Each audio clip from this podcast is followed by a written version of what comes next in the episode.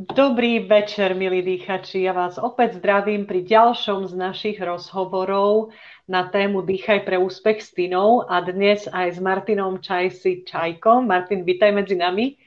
Ahoj, ďakujem za privítanie. Pekný večer, prajem. Pekný večer všetkým.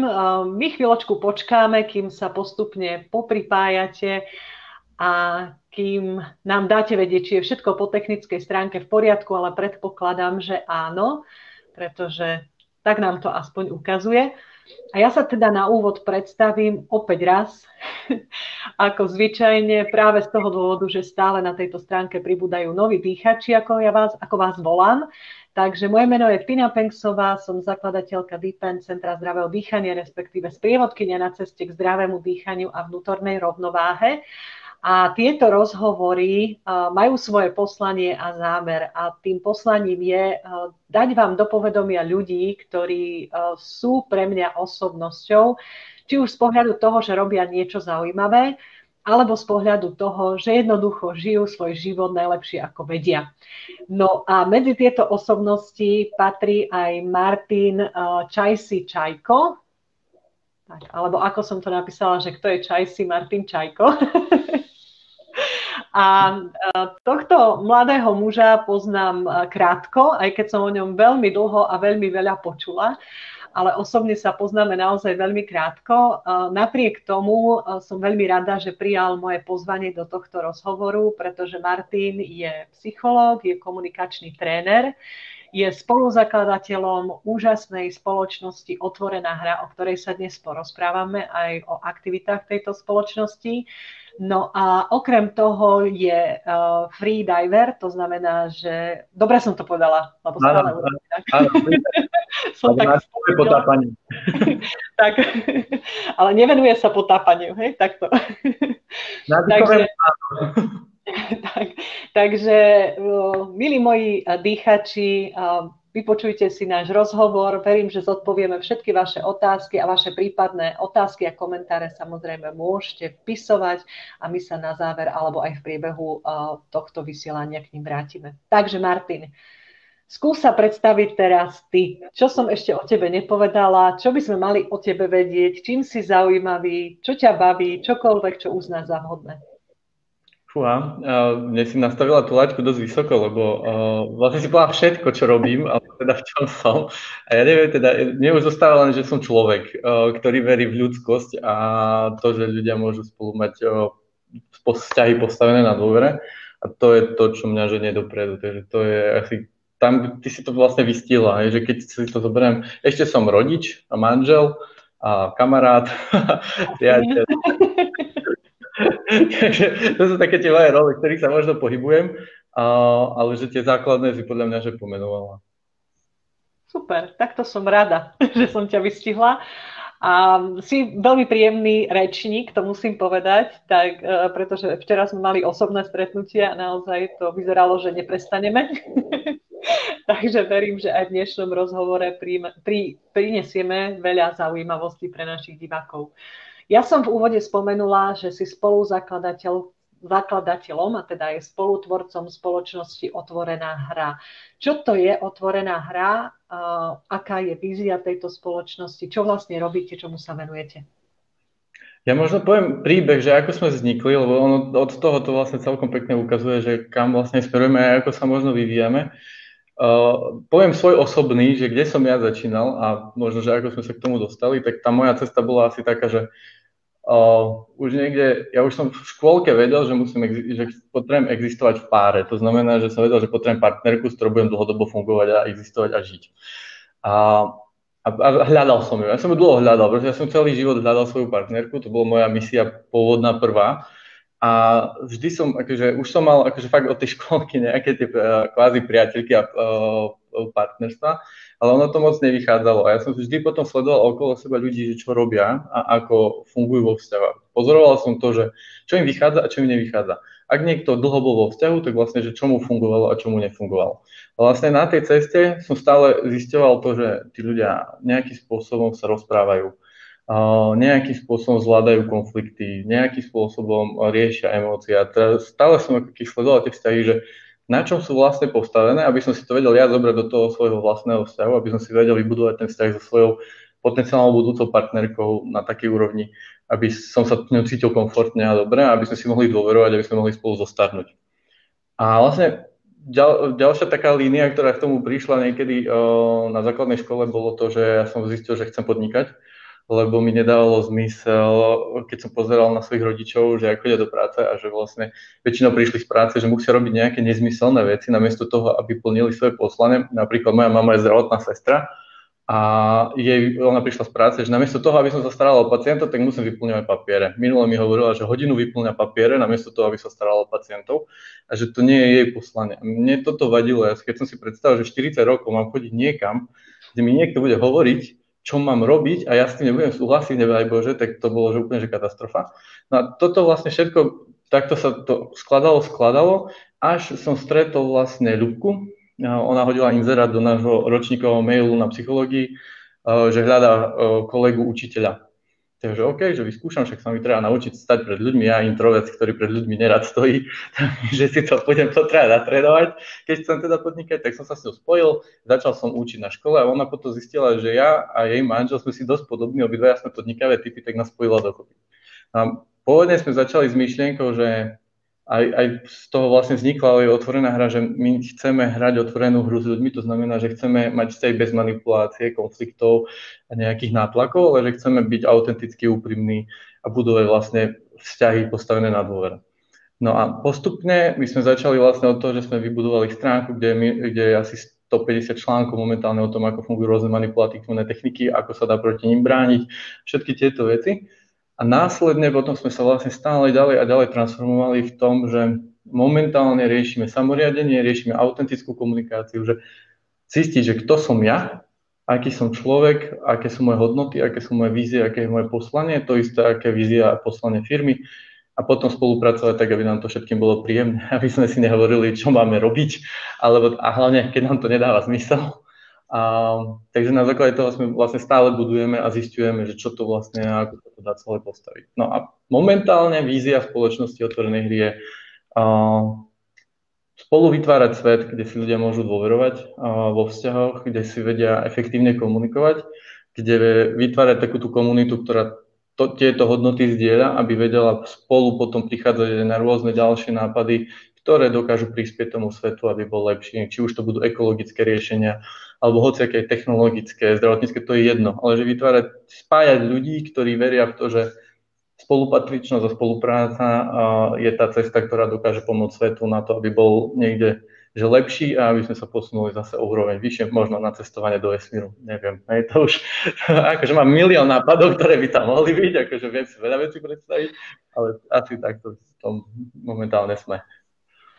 Wow, super. A ako fungujete? To znamená, že keď niekoho oslovila táto myšlienka, tá vaša vízia, ako môže ten človek s vami spolupracovať? Respektíve, no. ako sa môže od vás učiť, ak sa chce učiť? Učiť sa môže jednoducho, či už na stránke, alebo príde na nejaký workshop, alebo si nás zavolá k sebe do firmy, alebo do školy, keď to je učiteľ napríklad. Uh, takže toto sú cesty, kebyže sa chce učiť. Alebo potom je tu cesta, že môže s nami priamo spolupracovať a to sú rôzne formy. Buď môžeme spolupracovať a vytvárať nejaký nový spoločný projekt, ktorý dáva zmysel obom stranám a ktorý má nejakú perspektívu, aby to vedelo fungovať. Alebo potom uh, vie prísť k nám, povie, že je, mne sa to páči, ja vás chcem viac poznať, tak my ho zavoláme k nám na poradu automaticky hneď a, a ten človek proste e, je tam, tak vlastne sme sa spoznali, že si prišla na poradu.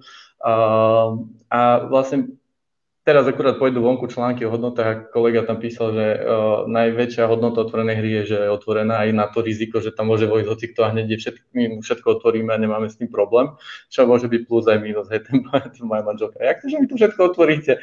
Dobre. Verste, verím ľuďom, že to nezneužijú a ak áno, tak to je jeden prípad voči 99%, ktorí to neurobia. No a teda príde k nám a, a potom my sa budeme baviť o tom, že aké je jeho poslanie, aká je jeho vízia, aké, aké, čo chce v živote dosiahnuť, aspoň teda ja sa s ním o tom budem baviť určite. A následne na základe toho, ja, ja sa vždy ľudí pýtam, že čo chcú robiť. Že my nehovoríme ľuďom, čo majú robiť, o, my sa ich pýtame, že čo chcú robiť. A poskôr im možno povieme, že toto sú možnosti, vyber si. Nikto nikoho do ničoho nebude tlačiť a potom je to na dohode. Že ak sa dohodneme, že OK, ideme toto robiť, tak uh, potom už to je postavené na tom, že ak si sme sa dohodli, tak ja očakávam, že on to dodrží a ak to nevie dodržať, tak komunikuje so mnou, že čo teda je na tej ceste alebo ako to vyriešiť iným spôsobom. Mm-hmm. No a ja musím potvrdiť, že naozaj to naše prvé stretnutie bolo otvorené. v rámci tej otvorenej hry a v rámci tej porady, že naozaj to bolo veľmi príjemné, napriek tomu, že tam bolo kopec nových ľudí, alebo teda niekoľko nových ľudí pre mňa, tak som sa cítila veľmi komfortne a nemala som pocit, že mám byť niekto iný, alebo mám sa na niečo hrať, ako to zvyčajne býva, keď ideme do nových kolektívov, že máme potrebu sa ukázať v tom najlepšom svetle tu som naozaj mohla a bola iba sama za seba a bolo to naozaj veľmi príjemné a veľmi podnecujúce a teda aj následne to osobné stretnutie. Takže môžem len potvrdiť tvoje slova, že takto to naozaj funguje. Otvorená hra veľmi zaujímavo z môjho pohľadu funguje aj čo sa týka toho interného, to znamená tých eh, zamestnancov, ak to tak môžem nazvať. Skús nám, no, pre, tiež som to preto tak povedala, že nevedela som to pomenovať. Um, tak skús nám povedať, ako vlastne fungujete vo vnútri. Povedali hm. sme si, ako teda vysielate tú svoju energiu smerom von, ako dokážete spolupracovať ľuďmi zvonku, ale ako fungujete vy vo vnútri. Uh, ja sa vyjadrím, ja, ja veľmi dávam dôraz ako keby možno že na slova, na ktoré používam, lebo oni všetky nesú nejaký kontext, nejaký, možno nejaké predpoklady. Preto ja sa pri tom slove zamestnanci tvarím tak zvláštne. Moja manželka, že ty nemáš rád zamestnancov. Nie, ja, nie, ja nemám rád to slovo. Lebo uh, pre mňa to je, to slovo nesie význam, že ten človek sa nevie sám zamestnať, tak musí nájsť niekoho, kto ho zamestná. A tomu ja neverím. Ja verím tomu, že každý človek si vie nájsť niečo zmysluplné, čo ho baví a čo ho vie naplňať. A hlavne v 21. storočí som presvedčený o tom, že proste vieme v rámci tých všetkých firiem, aby každý vedel ísť do firmy, kde je spokojný a kde naplňa svoje nejaké poslanie.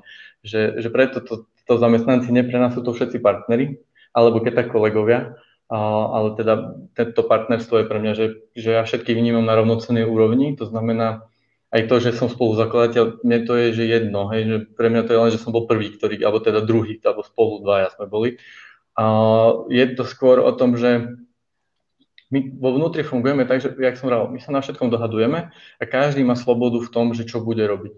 A keď niekto chce prísť s nejakým novým projektom, tak má úplne že voľné ruky, všetci vidia do toho, ako firma funguje, aký je cash flow, na hoci, čo, čo sa človek opýta, my mu všetko povieme, že, to nie, že nič nie je tajné, že vyloženie, že nič jediné, že by bolo nejaký, ani to nemáme, že niečo o klientovi, ale nemáme také veci, ktoré sú tajné. Nehovoríme len to, čo sa dialo na tréningoch, ale taký ten priebeh, alebo že čo sme tam robili, tak to je bez problémov.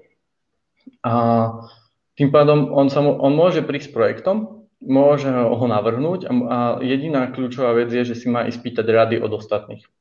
To znamená, že ak si nie je niečím istý, alebo je to väčší projekt, ktorý by zahrňal nejakých ďalších ľudí, tak buď si vybuduje ten tým, ktorý do toho pôjde s ním, alebo potom, keď je to na ňom samom, tak on v podstate ide za ostatnými a radí sa, že čo si o tom ostatní myslia. Zároveň nikto nemá právo veta. Jediný ten človek sám je ten, ktorý rozhoduje o tom projekte. To znamená, že ak on s tým prišiel a verí tomu, tak je na, na jeho zodpovednosti, že či to začne, ako to začne, aj napriek tomu, že s tým ostatní nesúhlasia. Hej, že je to veľmi ťažké v rámci mindsetu každého človeka, lebo tie strachy tam sú, ja ich zažívam často, lebo však predsa len aj napriek tomu, že sa snažím odosobne o to, že spoluzakladateľ, je to stále moje dieťa, hej, že pracujem na tom 7 rokov, tým pádom a hlavne náš biznis je postavený na dobrom mene. Že to znamená, že ak niekto urobí krok vedľa a zle sa to odkomunikuje zvládne, tak to môže veľmi uškodiť. Ale že s týmto treba, akože ja vyložene s tým vnútorne e, často pracujem a snažím sa to v sebe akože zvládať, že ten strach versus to, že dôverovať ľuďom a každý z nás sa učí na to, že robí buď nejaké chyby, alebo že skúša nové veci. Takže e, ako keby hľadať v tom ten balans. Neviem, či sa úplne odpovedala na tú otázku, kľudne sa pýtaj, lebo tam toho je že veľa. No veď práve, že ja viem, že u vás je toho veľa, ale mňa tam e, zaujala jedna vec v tom, čo si povedal, že e, v podstate, keď sme sa bavili o tých zamestnancoch, že mm-hmm. naozaj každý by mohol pracovať v tom, čo ho baví, a, alebo teda robiť to, čo ho baví aj v tej práci. A v dnešnej dobe sa veľakrát stretávame s tým, že ľudia sú v tej práci nespokojní, že vyslovene teda robia tú prácu len preto, aby zarobili peniaze, ale nemajú tam takéto vnútorné naplnenie. Takže ja mám teraz pre teba, neviem, či zákernú otázku, ale mám na teba otázku, čo by si odporúčil týmto ľuďom, alebo čo, čo, čo by mali urobiť, aby, aby mali konečne ten pocit, ako máme my dvaja, že robíme to, čo nás naozaj naplňa a tým pádom tá práca nie je pre nás až tak náročná alebo tak zaťažujúca ako pre tých, ktorí, ktorí robia prácu, ktorú, ktorá ich nebaví. Uh-huh. Uh, rozmýšľam. Za mňa uh, začať rozmýšľať sám o sebe, to je prvý krok. Aký chcem mať život, aké mám hodnoty, aká je moja vízia, kam sa chcem vlastne v živote dostať, že pozrieť sa za ten roh, ja neviem, 10, 20, 30 rokov. Ja uh, často hrám sám so sebou takú hru, že predstavím si, že keď som na smrteľnej posteli, že čo by som videl, kebyže sa pozriem naspäť. A keď si poviem, že som v tomto stave a uvidím tento stav, že 40 rokov, tak to nie je dobré. Hej, že ja potrebujem mať kontinuálne nejaký rast, ale to sú moje nastavenia, moje hodnoty. A každému vyhovuje niečo iné, ale že teda môže sa hrať sám so sebou, že aký chcem byť, a ako chcem, aby ma vnímalo moje okolie, čo chcem urobiť napríklad pre planetu, čo chcem urobiť pre svoju rodinu a, a, čo chcem vidieť, keď budem na tej smrteľnej posteli, že aký život za sebou zanechám. Takže toto sú prvé veci, na ktorých začať. A potom na základe toho, čo mi vyjde, tak už to, tam, keď vyjde niečo protichodné voči tomu stavu, kde ten človek teraz, tak ja si myslím, že to, to pnutie a to, tá, tá energia tam proste bude a on začne niečo robiť. A časom proste po malých krôčikoch, že nemusí to byť, že dám hneď výpoveď a idem robiť neviem čo. Ja som to síce tak urobil, ale nemalo to nie úplne ideálne. Niektoré... A, ale že uh, možno po malých krôčikoch začať niečo, a tým, že človek začne, tak už sa zase posúva k tomu, až možno dojde k tomu, že a už to funguje, dá sa to urobiť aj inak. Takže asi toľko. Ďakujem veľmi pekne. A ja opäť vyzývam tých, ktorí nás sledujete, že ak máte nejaké otázky pre Martina eh, na tému, teda či už otvorenej hry ako takej, alebo na tému komunikácie, alebo na tému poslaní, vízií a čohokoľvek, čo tu spomíname, tak kľudne píšte vaše otázky alebo spätnú väzbu do komentárov. A ja sa ešte vrátim na chvíľočku k téme, ktorú my sme mali včera, ktorá veľmi úzko súvisí, myslím, práve s tými zamestnancami alebo s ľuďmi, ktorí si hľadajú nové zamestnanie. To bola naša, jedna z našich tém, ktorú sme včera tak nejako načrtli a rozprávali. A mám tiež pocit, alebo mám pocit teda, že je to tiež téma, ktorá eh, je veľmi živá v dnešnej dobe a veľmi dôležitá pre mnohých ľudí. A to je to, že keď si ideme hľadať nové zamestnanie, tak častokrát máme odpoveď. Ja som sa teda v minulosti, aby som to teda podala cez ten príbeh, v minulosti som sa niekoľkokrát stretla s tým, že moji známi hľadali prácu, žiadali ma o pomoc, aby som im pomohla teda buď nejakú prácu nájsť, alebo pomohla napísať životopis tak, aby teda bol predajný, ako sa povie. No a keď som teda e, tomu človeku položila otázku, že čo chceš robiť, akú prácu chceš mať, tak veľmi často bola odpoveď, mne to je jedno. Ja chcem robiť, proste chcem robotu, lebo zase sme pri tom, že potrebujem zaplatiť toto, toto, toto, alebo že jednoducho len chcem robotu. A to je ten bod, e, kedy sa človek zasekne a potom sa čuduje, že chodí z pohovoru na pohovor a nič sa mu nedarí a nevie si nájsť prácu, respektíve si nájde prácu, v ktorej v konečnom dôsledku aj tak nie je spokojný a hľada opäť niečo nové, či už je to o rok, o dva, o tri, ale stále je v tom, v tom stave nespokojnosti. A my predsa sme prišli na túto zem žiť, aby sme boli šťastní. Takže čo by si odporúčil ľuďom, ktorí si hľadajú prácu? V zmysle akože ako si ju nájsť, alebo teda, že čo napísať do toho životopisu, alebo to, čo si hovoril, alebo podľa mňa to je, no, že nájsť... Zase to, zase to ako navádzam na tú tému v podstate, hm. o ktorej si rozprával, že akoby objaviť e, to, čo som, čo chcem. Um, a asi som aj pri tom skončila. to mi napadlo ešte jedna vec, čo ja hovorím veľakrát, že niekedy hľadať sám seba, akože ono to ide ako keď také, že to, to, sú také váhy, že na jednej strane hľadám a na druhej strane si určujem, kto som. A aktívne rozmýšľam, kým chcem byť. Lebo podľa mňa len hľadať, tak to budem hľadať do nekonečna a podľa čoho budem, podľa čoho získam spätnú väzbu. Podľa pocitu, že ma toto baví, no tak tento deň ma to baví, zajtra ma to baviť už nemusí. Uh, že ten, tie pocity sú také dosť fluidné a nie úplne stále že skôr ja potom hovorím, že urči si, kto chceš byť, aké hodnoty chceš mať, ktoré ti vyhovujú a potom ich skúšaj v realite, že začni to žiť a uvidíš, čo ti, a potom sleduj tie pocity. Ak ti je niečo fakt, že proti srsti, tak to zmeň, prerob, vyskúšaj niečo iné. Ak uh, je to, že OK, toto mi sedí, tak OK, tak choď týmto smerom, hej, že tým pádom už si ako keď piluješ tú víziu, hej, že pre mňa to bolo tiež, že my sme začali s tou obranou proti manipulácii uh, s tým, že ideme učiť ľudí, ako sa najprv mať, ako keby ten, kvázi my sme to hovorili s, kole, uh, s kolegom, že, uh, také tie, že dať každému do ruky pištoľ, aby nikto na seba nemohol strieľať. Že keď každý bude poznať uh, obranu proti manipulácii a všetky manipulatívne techniky, tak už ich nikto nemôže používať, lebo ich všetci zrazu vidia, hej, že sú také že viditeľné v celej spoločnosti. A tým pádom od toho stavu sa môžeme potom posunúť ďalej a môžeme sa posunúť uh, do toho smeru, že OK, a poďme teda budovať niečo iné, že o ten krok ďalej k tej spolupráci. OK, takže, áno. Ešte mi napadlo, že vlastne a touto cestou, hej, my sme najprv hovorili, že učiť toto od manipulácie. Momentálne hovorím, že budovať dôveru, učiť, ako budovať dôveru a vzťahy postavené na dôvere a, a, a efektívnu komunikáciu, ako komunikovať a vyberať si v rámci komunikačných možností a techník a prístupov. Zároveň posledný dňom rozmýšľam o tom, že ja len keby znovu rozprávam ľuďom o tom, že čo to znamená byť človek a čo to znamená byť ľudský a ako vlastne znovu objaviť tú svoju ľudskosť. Že prekonať ten svoj vnútorný strach, že ten druhý mi ublíži, ale skôr hľadať ten, ten vzťah, ten connection medzi nami uh, dvomi ktorý nás vie posunúť do toho level vyššie. Že ja len ako keby zapalujem ten ohník ľudskosti, ktorý v nás je a nejakým spôsobom tými všetkými strachmi a tými tlakmi, ktoré zo spoločnosti máme, sa tak udusáva, ale tam vždy tak jemne horí. Tak, ale zase to je o tom, um, že aj, aj túto zmenu v podstate musím začať od seba.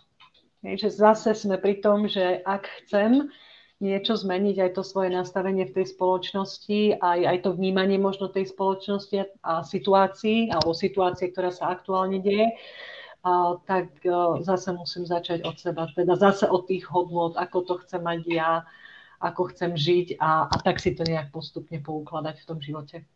Áno, áno, za mňa, ja to neviem, kde to teraz bolo, ale mi teraz ide taký ten citát, že zmeň seba, zmeníš celý svet. Že, a mne to, že, že neuveriteľne, že funguje, že ja, ako ja na sebe pracujem a mením sa, tak okolo mňa sa mení moje okolie a ľudia okolo mňa, že inak na mňa reagujú. Pretože ja inak reagujem. A, a zároveň e, veľakrát aj ľudí upozorňujem, že keď sa vydáte na cestu zmeny, tak nečakajte, že sa to stane za deň. A ono to trvá a je to dobré, že to trvá, lebo e, ak ja sa zmením a teda robím niečo inak, veľakrát to hovorím v partnerstvách, že keď partnery si nerozumejú a teda jeden sa rozhodne, teda, že sa zmení, tak on sa zmení a čaká, že o týždeň ten druhý sa zmení, lebo si všimne, že on sa zmenil. No to tak nefunguje.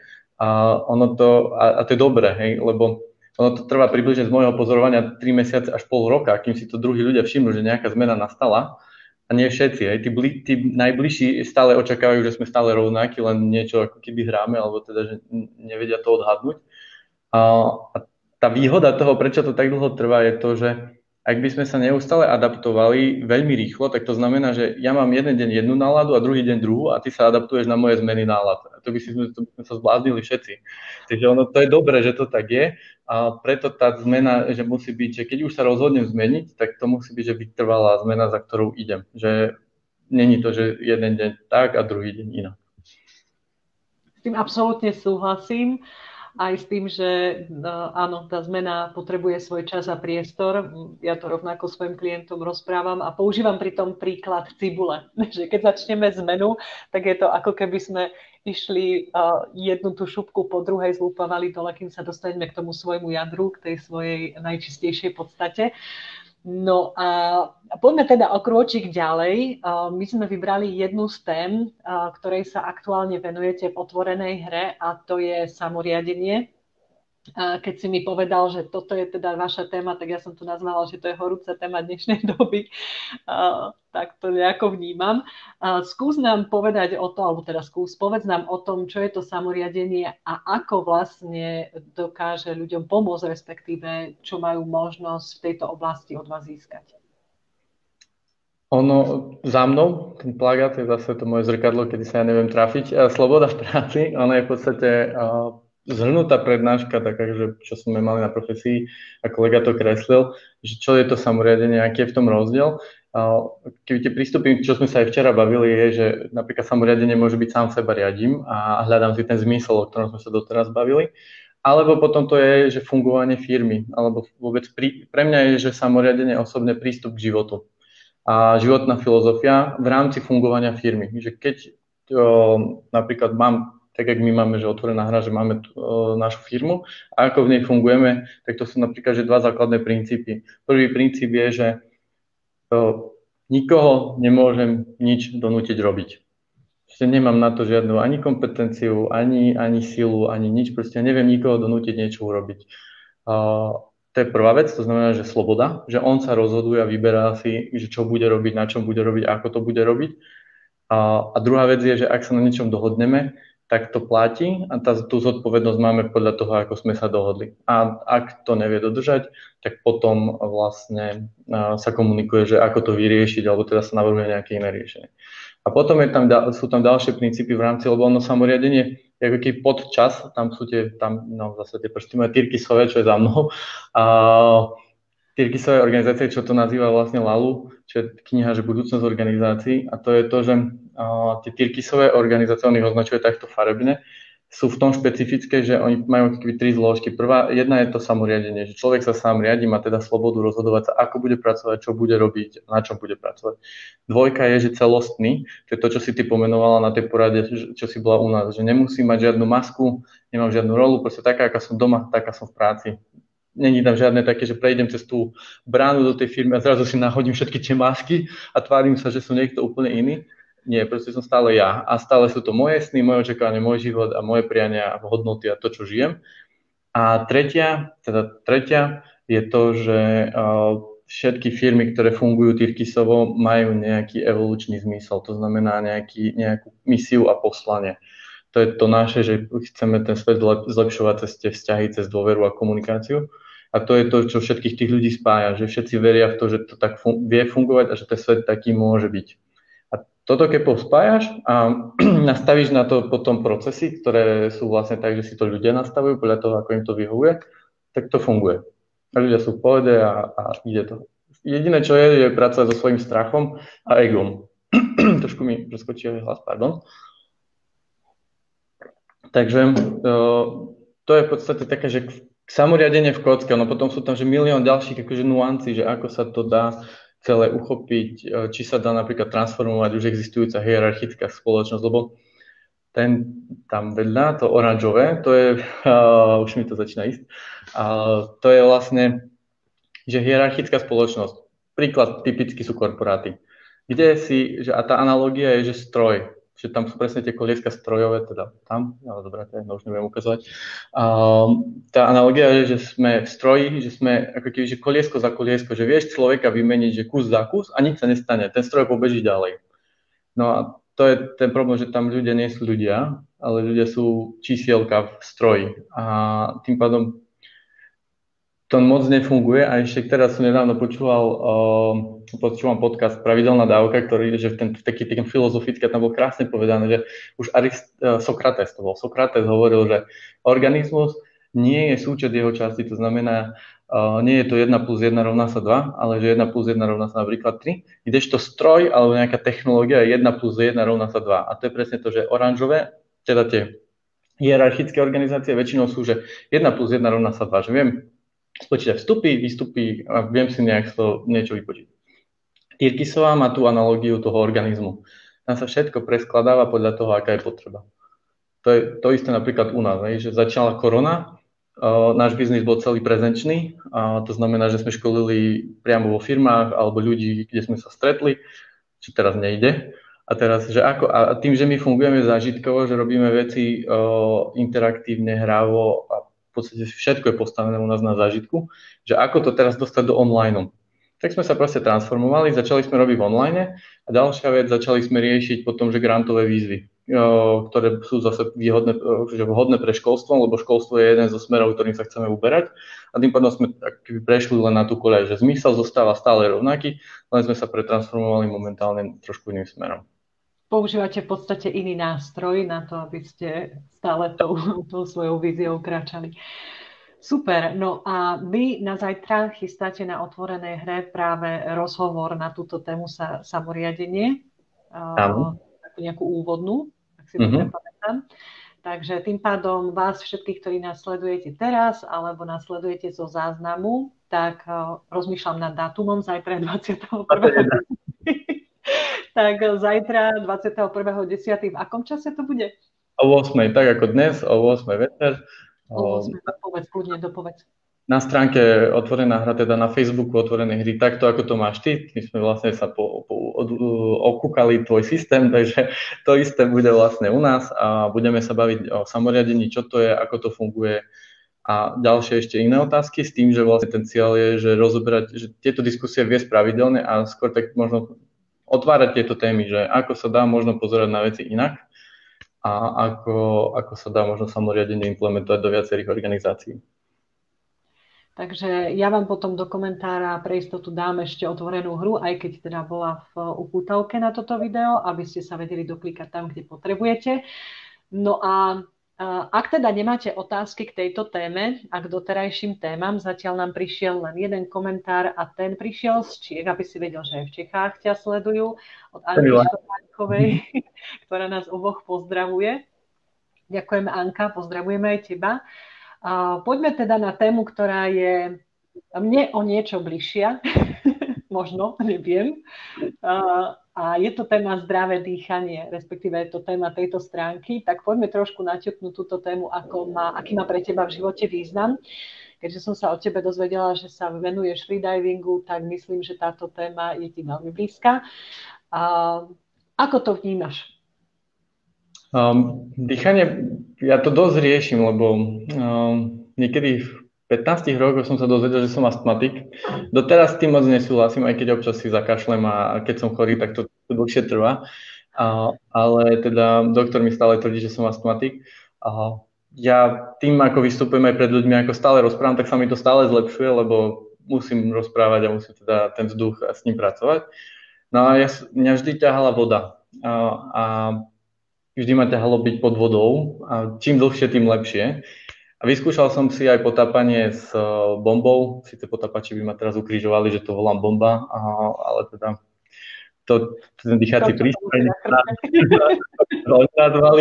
a tak e, to bolo, že fajn, akože bolo to tiež nejakých možno 16-17 rokoch, ale nebolo to ono, lebo tie bublinky tam vadili, ak som furt dýchal, tak to tam zavadzalo. A ten freediving je vlastne nádychové potápanie, kde sa nadýchneš a potopíš sa do takej hĺbky, do akej vieš. Podľa, podľa definície freediverov je to, že každý človek je freediver, ktorý si potopil hlavu pod vodu. Takže v podstate všetci sme freediveri, len otázka je, do akej hĺbky sa dostaneme alebo ako dlho bez duchu vydržíme. No a mňa to vždy tak, mňa to upokojuje, keď som pod vodou a hlavne keď, ja hovorím, že to som ti včera hovoril, že keď ma ešte aj dých neruší, tak je to že úplne že pokoj, ja to volám, že meditácia pod vodou, že čím hlbšie som, tak uh, tým, ak keby ten pocit je, že hlbší, kľudnejší, ja to odporúčam každému zažiť, pre mňa je to, že najlepší pocit, aký som kedy zažil, alebo jeden z najlepších. A výborná vec je, že keď si v nejakej, nejakej hĺbke, tak dokážeš zažiť tzv. stav bez stiaže v podstate a nemusíš lietať do vesmíru, lebo tam sa proste vyrovnávajú tlaky a tak ďalej a tým pádom ty môžeš ako keby letieť, ani nejdeš hore, ani dole a len proste si tam vo vode a lietaš si, hej. Že to úplne, že mega. Aj Modrá lagúna, ten film, myslím, že tak sa to volalo, to bolo také, že kde tam boli také krásne podvodné zábery, to je taký ten pocit toho celého. Takže téma dýchania blízka a, a prezrať dýchačom, ako dlho vydržíš so zádržou dýchu. Um, tak ja som v podstate začiatočník, uh, čo sa týka freediverov, aby to nevyznelo, že nejaký som extrém uh, vo freedivingu, ale moja statika, to znamená len uh, ležať a nič nerobiť s hlavou ponorenou vo vode.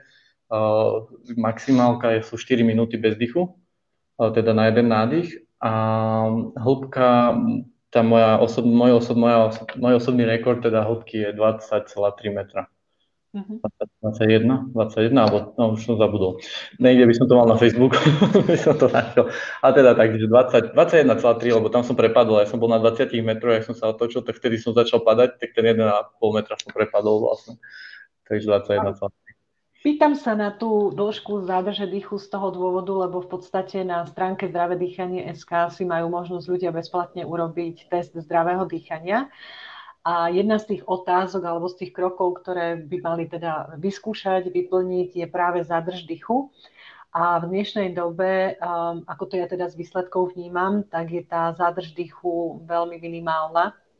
Práve teda preto, že ľudia zažívajú veľmi veľa stresov a veľmi málo pracujú s tým dýchom, keďže dýchame všetci a berieme to ako automatickú a prirodzenú záležitosť.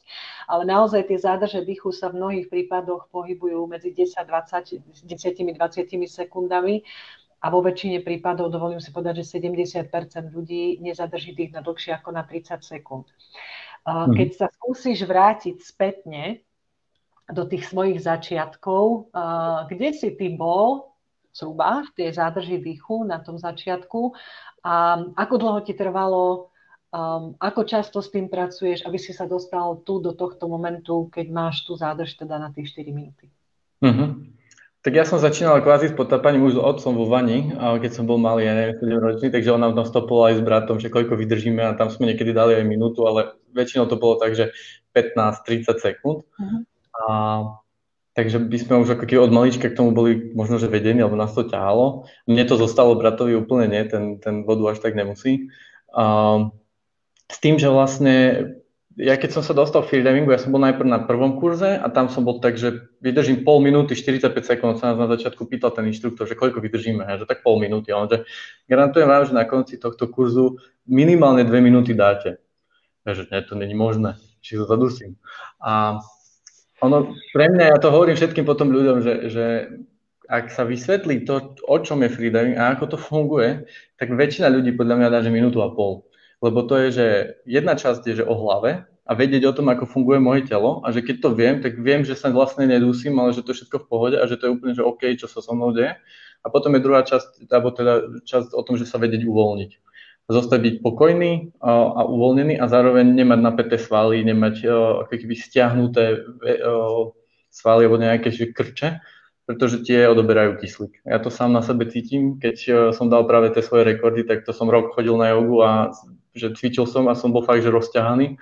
A tým pádom sa mi oveľa ľahšie aj dýchalo, je všetko, že teraz by som dal možno 3 minúty, 3, 3, 30, akože a trápil by som sa už na konci. Ale dal by som, hej, že viem, že ako stále s tým pracovať, takže dá sa to. Nejak som sekol. Áno, seklo ťa, ale počujeme ťa dobre. Len obraz sa sekol. Tak skúsim ja pomedzi to opraviť obraz. No a ja skúsim teda, alebo len k tomu doplním, že v podstate absolútne s tebou súhlasím. Teda tento, táto časť rozhovoru nebola o tom, aby sme vás teraz viedli k tomu, že máte doma extrémne zadržiavať dých, OK? Aby ste si náhodou neublížili. Uh, práve som chcela teda ukázať to, že ak sa s tými uh, pľúcami pracuje, aj, aj povedzme prostredníctvom tej zádrže dýchu, tak sa to naozaj dá zlepšiť, ale má to všetky ostatné iné súvislosti, ktoré sú na to dýchanie naviazané a to je práve aj tá pružnosť tela alebo dostatok príjmu tekutín a tak ďalej. Ja sama podľa seba viem, že ak som v tej, ako ja tomu hovorím, vnútornej rovnováhe, to znamená, že vyvážená strava, výživa, spánok dostatočný, dostatok vody, kyslíka, pohybu a tak ďalej, tak naozaj eh, aj tá zádrž dýchu u mňa teda nie je 4 minúty, lebo cieľene to netrenujem, ale hýbe sa niekde okolo minúty a pol minúty 40 sekúnd. Ale ako náhle som v, tom, v tej fáze lenivosti alebo nejaké letargie alebo niečo sa v živote deje, čo ma zomelie, tak automaticky klesá to dole zhruba niekde na polovicu až. Takže len som chcela teda aj na tom tvojom príklade akoby ukázať, že áno, dá sa to. ale zase ako to je vo všetkom a rozprávame sa v podstate o tom od začiatku nášho rozhovoru, je to o tej zodpovednosti a o tých hodnotách sebe a o tom, ako to chcem ja v živote mať a kde to chcem posunúť. Tak, ono za mňa napríklad, ešte keď som bol na tom freedivingu, na tom kurze, to mi bol dvojdenný. Na prvom dni som dal 4 minúty a nejakých 15 metrov a na druhý deň my sme sa trošku poštráchali ráno s manželkou a chodili, boli sme tam spolu, dal som 3 minúty 12, lebo proste nedalo sa. Mm-hmm. Hej, a pritom som bol aj vyspatý aj všetko, ale že, že veľmi silné sú emócie, rôzne, rôzne napätia, ono to všetko robí to, že my sa stiahujeme a tým pádom nedýchame a ne, alebo nedokážeme sa tak nadýchnuť, nedokážeme sa uvoľniť, spaľujeme oveľa viac kyslíka, že v tom freedivingu to je presne o tom, že čím je človek viac uvoľnenejší, tým menej kyslíka spaľuje. Extrémni freedivery sú takí, ktorí majú, že tep, ja neviem, myslím, že 5 krát za minútu im buší srdce a najväčšie, akože najväčšie hĺbky sú, že 150 metrov hej, na nádych dole a hore. To znamená, že, že to sú, že, akože to sú už atleti, ale aj tak, hej, že ten inštruktor, ktorý mňa učil, má 60 metrov na potápaných, akože do hĺbky. A to je, že na to potrebuješ mať aj tú psychiku v tom nastavení, že nemôžete proste v 30 metroch napadnúť, že čo sa teraz stane, že utopím sa. Utopíš, hej, že to je proste, že celý čas, že máš pokoj v hlave a ideš. A toto mne, akože v tomto freediving dal veľmi veľa, že aj do podnikania, že vlastne ja som si uvedomil, že všetko je flow, že nemusím riešiť, čo bude. Proste ja som tu a teraz, tu a teraz riešim, tu a teraz ten strach neexistuje, budúcnosť ma nezaujíma, lebo však ok, nejak sa nastavím a nejak to zvládnem a minulosť už bola, takže tu neriešim. Alebo teda poučím sa, ale neriešim ju, takže by som sa jej obával. A tým pádom akože mne to mega pomohlo v tom, že posúvať sa. S tým absolútne súhlasím, znova, zase ten výraz používam, ale áno, ako náhle my odstraníme takéto, že čo bude, alebo prečo sa to stalo, tak v tej chvíli teda učíme sa, alebo akýmkoľvek spôsobom sa snažíme dostávať do toho prítomného okamihu, tak vtedy neexistuje nič, čo by nás paralizovalo. Ako náhle sme v tých analýzach, tak proste to telo na to reaguje okamžite, či už cez ten samotný dých, alebo cez to následné napätie kdekoľvek v našom tele. A množstvo myšlienok, ktoré nás potom začnú paralizovať. Takže super, ďakujem veľmi pekne za uh, zodpovedanie tejto otázky. Znova, ak máte nejaké komentáre, otázky, tak kľudne píšte.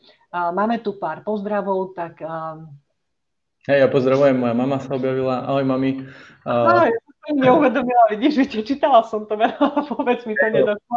Takže nemohlo nikde byť na mojich uh, žiadnych prednáškach alebo niečom, tým, že ona je v Prešove a ja v Bratislave, tak aspoň takto, že sa jej podarilo na diaľku uh, dostať na niečo, čo ja robím. Takže, no, to je to, že v konečnom dôsledku tej korony alebo tejto terajšej situácie, ak by som aj ten názov nepoužila, tak máme byť za čo vďační, pretože sme našli iný spôsob fungovania, takisto ako vy, takisto aj ja a máme uh, možnosť, oveľa intenzívnejšie možnosť zdieľať aj, aj medzi viacero ľudí tie informácie, ktoré máme. Uh, pozdravuje Anka Šloserová, tá je z Popradu, príjemný večer, opäť zaujímavá téma a nielen na zamyslenie, ale aj skúsiť v realite takto žiť. Držím palcem. Pre nás všetkých. Uh, Anka Škorovánková sa ešte ozvala, že ďakuje za pekné slova. No a pozdravujeme teda mamku Danku Čajkovú, ktorá nám poslala verím, verím, že je spokojná s týmto tvojim vystúpením, ale myslím, že uh, by mala byť. Lebo ja, ja teda som. Ďakujem. Uh, my tu otvárame a čo dávame ľuďom a teda verím, že nám prídu aj spätné väzby na to, či, či sa im táto téma páčila, páčila aj ostatným, ktorí nás sledujú. No a aký je tvoj odkaz pre nás všetkých? Čo by si nám chcel odkázať do ďalších dní nášho dlhého života. Uh, um, hľadať možno že viac spolupráce a menej sa bať. Akože ten strach tam bude a, a on je dobré, že tam je, a, ale vždy si byť vedomý, že tam je a možno hľadať tú cestu, že ako s tým druhým viem spolupracovať, ako s tým druhým si viem viac porozumieť pretože podľa mňa to je cesta, ako môže ľudstvo ako také narásť a ako sa sami nevyhubíme, lebo ten strach je skôr cesta pri tom množstve, ako na, a koľko nás je a pri tých všetkých technológiách, ktoré máme, tak uh, mám obavu toho, že by to nemuselo dopadnúť úplne dobre. Takže hľadať tú spoluprácu, hľadať to, ako si môžeme dôverovať, ako vytvárať vzťahy, ktoré stoja za to, aby sme si ten život aj užili. Ďakujem za pravdu mriavky po celom tele. A Vanka ti posiela ešte jedného smajlika. Tak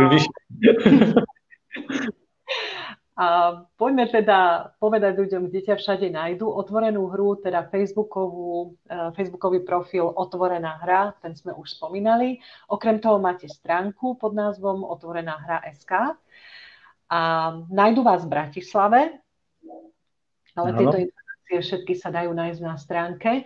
Ale teda môžu uh, teba ako osobu nájsť uh, takisto aj na Facebooku, Facebooku a LinkedIne. pod menom teda Martin Čajsi Čajko. Áno, na LinkedIn to Čajsi nemám, keď rozmýšľam, že aj tam to dám, lebo to je moja prezivka, na ktorú reagujem a s ktorou som takže fajn, že OK.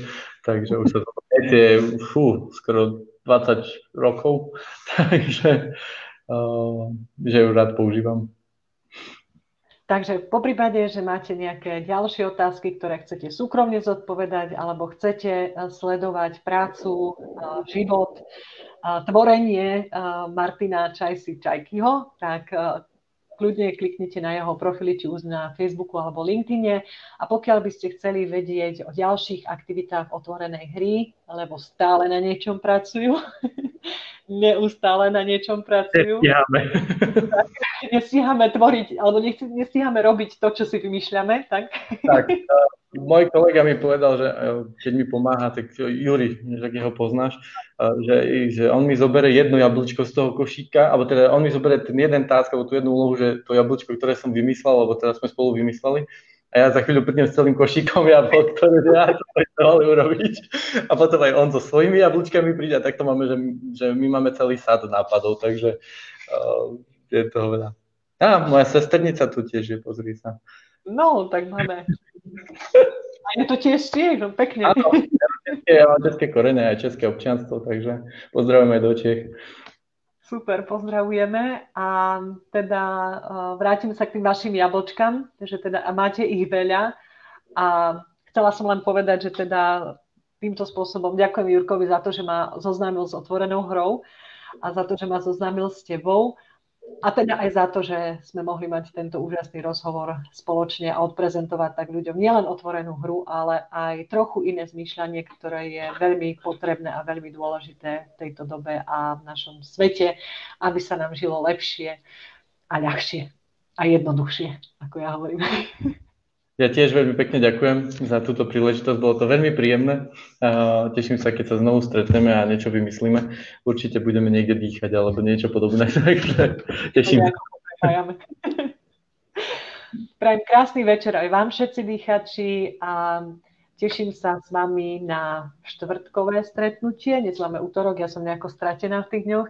Na štvrtkové stretnutie, ktoré bude s Ankou Šloserovou, ktorá nám tu aj komentovala príspevok, alebo teda uh, toto, tento náš rozhovor.